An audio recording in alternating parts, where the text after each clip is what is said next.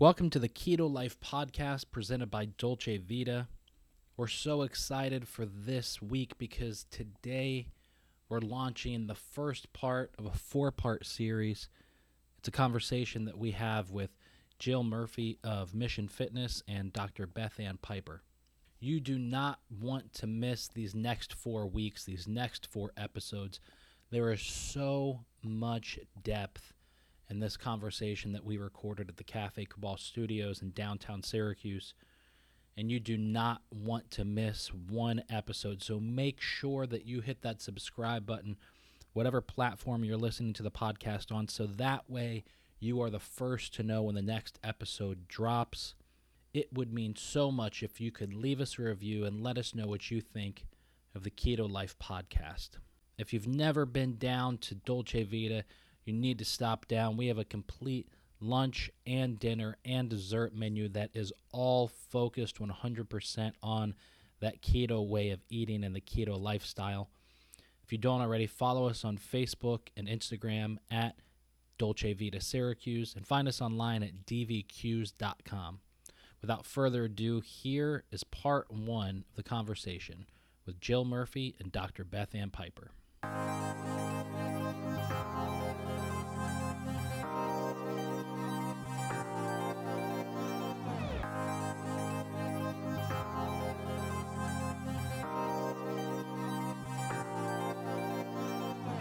And they- they're actually they know that they need to change their diet. They know that their diet is what is causing it. Do you know what I mean? They know that when you eat carbohydrates, you produce more insulin. Right.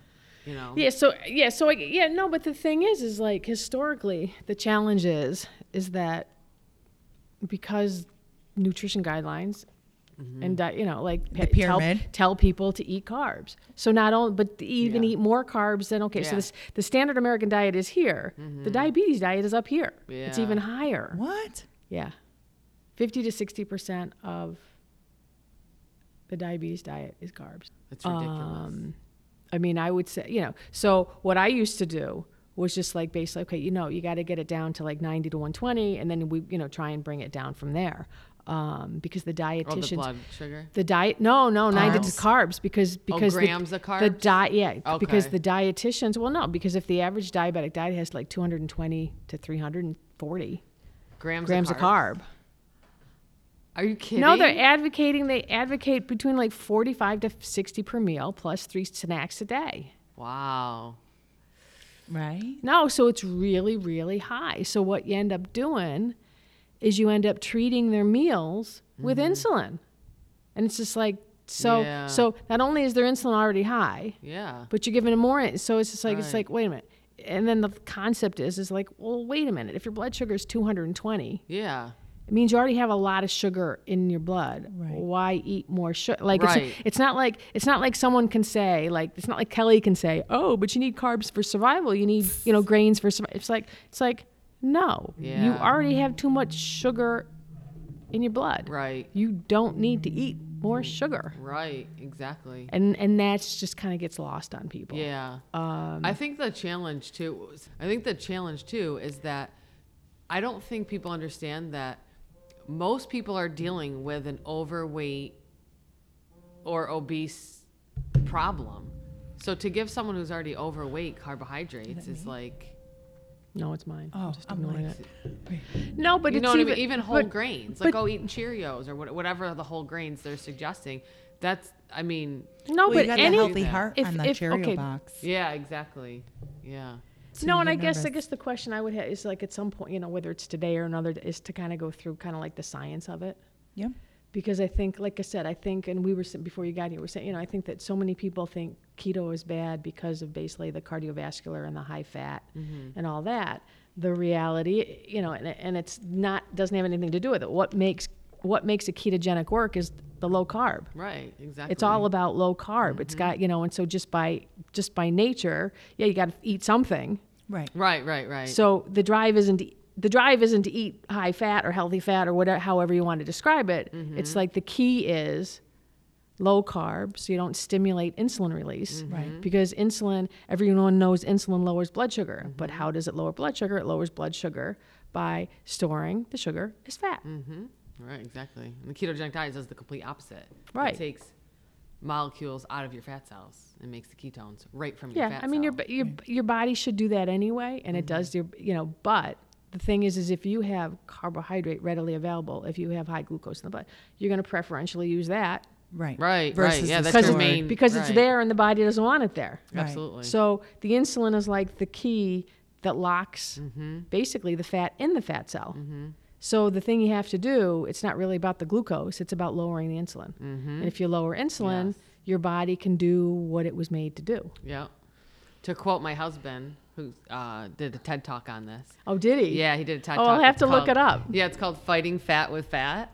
And uh, Nick Murphy's his name. And uh, he says insulin is the master hormone that you have to control. Yes, it is. insulin is going to dictate whether you're going to burn fat or you're going to store fat. It's all, so you have to control insulin. It's all about insulin, and so Mm-hmm. so that's why it's like basically anyone who's got high insulin levels. All right, be they someone like a woman with polycystic ovarian disease, be they someone with metabolic syndrome, be Mm-hmm. they someone even e- type two diabetes and prediabetes. But even what we're doing is we're turning type one diabetics into double diabetes because we're giving them so much insulin. Mm-hmm. They've got type two diabetes on top of their type one diabetes, and they're insulin resistant and they're gaining weight Right. because it's iatrogenic. Mm-hmm. We're giving them too much insulin and they're just storing everything is fat. So the goal, I mean, I think at Joslin, I probably reduced more insulin than increased or started just because everyone's on so much insulin.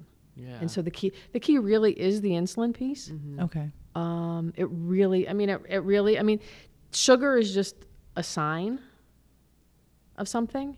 It's not the bad thing. I mean, it's like, no, the bad thing that's causing all the problems is the insulin. Mm-hmm.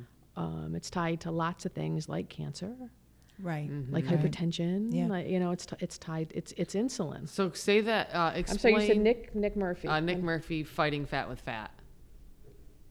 So you know how you say sugar? You, you I don't want to quote you on this, but you had mentioned something like sugar is not necessarily the problem. Insulin's the problem. Insulin's the problem. Yeah, explain that because people would be like, "Wait, that doesn't make sense." Okay, so I mean, I get it, but sugar sugar uh, sugar's measurable sugar's you know sugar is linked to linked to long-term complications. Mm-hmm. But the disease isn't sugar. The disease is something else causing the increased sugar. Right. all right? So if you're if someone's body okay so the, the, the body okay it basically has all the sugar. Okay. if you think in terms of okay food is fuel. That's supposed to be Right, fuel. Right. so if you go back to again prior to farming days and feast and famine and whatever it's you're taking in fuel processing it and moving forward and it's sustainability. Well if you've got an abundance of fuel around what happens and what's happened basically in just based the last 50 years with our diets there's such an abundance of food and an abundance of fuel. Insulin resistance like there's two different theories out there but insulin you know rather than rather than rather than increasing weight causing insulin resistance it's like no the body's reaction to protect itself is insulin resistance because it doesn't want to store all the stuff you're eating. It wants you to stop eating because it's already stored enough and it doesn't want to store anymore. So it creates insulin to stop storage, but people keep eating anyway. So we're Um, like hoarders. So now it's stored in the blood. So now it's in the blood, and so what? Do you, so the thing is, is okay. You can measure it. You see it in the blood, and so so what do you do? You give someone more insulin to try. You, it's it's like some people like a, a, align it so like it's like giving alcohol to an alcoholic, but it's like basically if someone is insulin resistant, they're just upping the insulin to cram the stuff in the cell that the body doesn't want to put in the cell. That's yeah. That's a great way of explaining. I mean, it. you're just basically you're just trying to like you're just trying to hammer it in there, and you're making it ten times worse. So what's the rationale behind doing it that way? Uh, because people are focused on glucose and they shouldn't be focused on glucose So in the and, blood. and they could die if your blood sugar levels are too high. You could die. Yeah, no, I mean there's some, because I mean that really comes from like dehydration and lots of other things. And there's a difference between type 1 and type 2. I mean type 1 diabetes, you know, get in trouble because of lack of lack of insulin. Um, type 2 diabetes, they're already hyperinsulinemic and you're giving them more insulin. so the ketogenic diet more or less will help the type two. It's going to help both both Okay. because it's also going to decrease levels of insulin used in type 1. So we even basically a lot of type 1s that are on top of their game realize they should be eating low carb and they're not following the dietary recommendations given by mm-hmm. you know guidelines. They're saying it's just like no they they'll max out. So someone for example they'll ma- there's a guy that his name is adam brown and he bis- has been basically written a book for type 1s but he follows like basically you know no more than 30 grams of carb per meal. Which in the diabetes world is considered low carb. But 30 carbs per meal, three meals a day? yeah So No, 90 carbs no a day. so 90 carbs but that's cons- but see you know that's considered basically there's you know in the diabetes Mm-hmm. world that's considered low carb dietitians in the diabetes world don't go below 90 So so so I think maybe because you asked you you asked that question with like a little bit of confusion, Antoinette. So really, is that the best answer? I would say personally, I would say no. But sh I think what she what Beth is saying is that's what they're recommending. Right. yeah So that's why there's still an issue. No, but there and there is, but I think I think again when I look at it from my perspective, the goal is to get. I don't. I, I don't. You know. Let's face it. We all know that keto is a lifestyle, Right. and whether people stick with it or not, the goal is to get people, at minimum, below 100 grams of carb a day. Okay. Ideally, you want to get them lower than that. So mm-hmm. okay. So and typically, how a lot of carbs and exchanges are measured in like like packages of 30 or 15. So if you think in terms, okay, well, okay, if you get someone, you know, if you get someone from from 240 down to 90 to 120 and then you take them from 90 to 60 and then see okay can you go from you know 60 to 45 to 30 you know whatever right, right, right. likewise if you get someone to jump down to the 20 30 space Mm-hmm. and someone decides okay i'm not sure i want to keep doing the keto thing can i start you know you add back in so okay so you tell them you can add in like packages of seven and a half for example it's not about okay don't don't go from below 30 to 90 because you're just going to blow up and you're going Right. to gain weight back and, and do that but basically okay you know you go slow and so okay one week okay you add in seven and a half then go up eh, you know go up to 45 and so you see where where what works for them Right. And and it is unique for each individual. Each person is Like, different. During my maintenance, I could get up to the 42 carbs a day before gaining weight. right And that's still well below Mm-hmm. the average that they're prescribing. No, yeah, but but just think about it. I mean, you you yourself have done things like incorporate, you know, going, you know, carnivore. okay? Right, right, right, right. Just like things like okay, to help facilitate, you know, advice to facilitate ketosis is increase your exercise because your muscles got to use the glycogen. Right. And so exercise is going to facilitate ketosis. In addition to that, okay, intermittent fasting, okay, is going to. So there's a lot of tools in the toolbox, and you and someone can basically. It's not about rigidly following. Okay, I got to do this. I got to do this. I can't have it It's like no. Each person has got to find their path. Right. And I think works it changes also. So my lifestyle will change during the winter versus the summer. Obviously, I'm more active, and the average person's more active. Right. So my carb tolerance is probably a little less in the winter than That's it will be point. Mm-hmm. in the summer. So your body, that's why I'm an advocate of tracking cuz that's, you know, you know what's going on, you know what's happening. You can go back and review it and say, "Okay, so my carb content went a little higher. I started gaining weight, but in the summertime my carb content can get maybe to 50, but I'm burning a million more calories a month Right. you know, just because nobody's going to bed at 11 o'clock because it's still light out at 9 p.m. Mm-hmm. But You you, know. you bring up a great the tracking piece. Yeah. Okay, it's such it's a tool for learning. Yes. Okay. Yes. You just don't know, and you don't know where the hidden carbs are. So again, again, to facilitate ketosis, okay, you got to learn to track. You got to learn to know what you're doing. You got to find the hidden carbs, right. Mm-hmm. and, Well, and think- tracking is important. And with tracking, that's how I realized too much dairy Mm-hmm. worked against me Mhm. versus worked for me. So Let me ask you this because I think there's a lot of people that probably are listening to this that either are following a ketogenic diet, they want to learn more. What would you say, Antoinette? How do you keep the discipline of tracking? Because it's very easy to get away from that. it is. You need the accountability pro- Okay. approach. I mean, at the end of the day, I I'm a firm believer you can't do this alone. Jill, I would have never made it this far without you. I am, you know, um, my daughter Antonia, she'll always say, uh, "I thought you were fasting today," as I'm ready to eat something. But I started that um, tracking challenge in our group to help people stay accountable. But it helps me stay accountable. Right. You know what I mean? And by tracking, I end up eating less. Mm-hmm. If I know that I have to show you my app, yeah, I can cheat and maybe not put something in, but at the end of the day, At the, at the, the end of the numbers day, it don't doesn't, lie. it doesn't matter. Yeah. Um, you know, I'm only cheating myself by not being honest. But I think that most people, by tracking and by having an accountability partner in tracking, you tend to eat less, make better choices. You know, it, like the alcoholic needs a, a sponsor. Yeah, no, I, it- There's there's but it- a truth and and strength in numbers. Yeah. Yeah. No, but it helps with portion control as well. Yeah, I mean, Yeah. and you get to, you know, and I'll get an example, you know, like one of the things that, okay, yeah, I like nuts.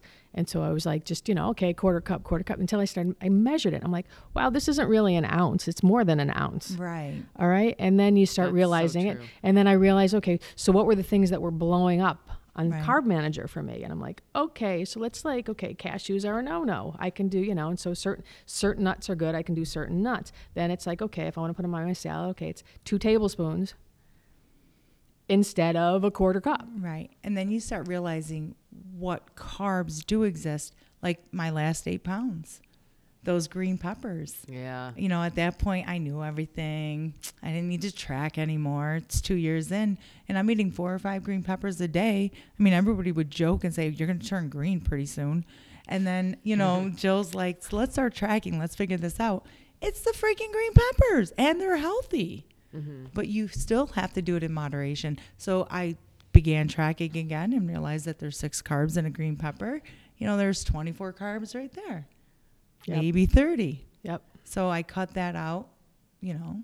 But if I wasn't tracking, I would have never realized. Even an egg, most people don't realize that there's carbs in eggs. Minimal. No. Yeah. Yes. On the app. On the app? Yeah, I'm pretty yeah, sure. there's car- you know there's there's carbs One in eggs. carb I don't egg. remember. Yeah, it's not a lot. Oh, but it's okay. minimal, but it's still. No, but what you realize when you're tracking that you know, so so you're hoping that you only get like say seven and a half like things, but they add up. One adds up here, three, four. You know, they all start. At, okay, I'm a I like kombucha and I use it as my pro you know my probiotic. And so, you know, one of the things is to watch, like in kombucha, because it's got carbon. it. Now, the app grades things from A to F and tells you whether it's good or bad. It gives it a B, but you, ha- you know, but I have to think, okay, if I'm drinking my kombucha and I get, depending on what flavor I drink, and it's four to six per six ounces, I got to watch what else I'm eating if I have my kombucha. Right. Yeah, there, there's so many hidden things that you Yeah, have to. there and really I think, is. Again, if you're not measuring things out, a well-formulated ketogenic diet is measured out. Things have to be measured. So if you're not measuring, you don't know how Right. exact you're being. No, but I, I guess you know, and we were saying this earlier. It was kind of like I think keto keto is an umbrella term. Mm-hmm. It really is an umbrella term, and it really is short. It's shorthand for you know ketogenic diets and ketosis, and and and that's really what it is. And so there's many ways to get there. So label wise, and I think sometimes keto gets a bad rap because they hear about things that you know they hear about like dirty keto versus clean keto, or you think about lazy keto, and there's lots of different there's lots of different types of keto. So it doesn't you know, and so the thing is, it's like so yeah, you can create anything that might be good or Fit bad or in you know. Mm-hmm. fit in those parameters but the reality is is everyone thinks that you know because like whatever i went to, i was at this meeting earlier this week and a woman's just like oh i could never do keto i couldn't i can't imagine drinking bulletproof coffee and i'm like no one says you have to drink bulletproof coffee Yeah, I know. Um, I know.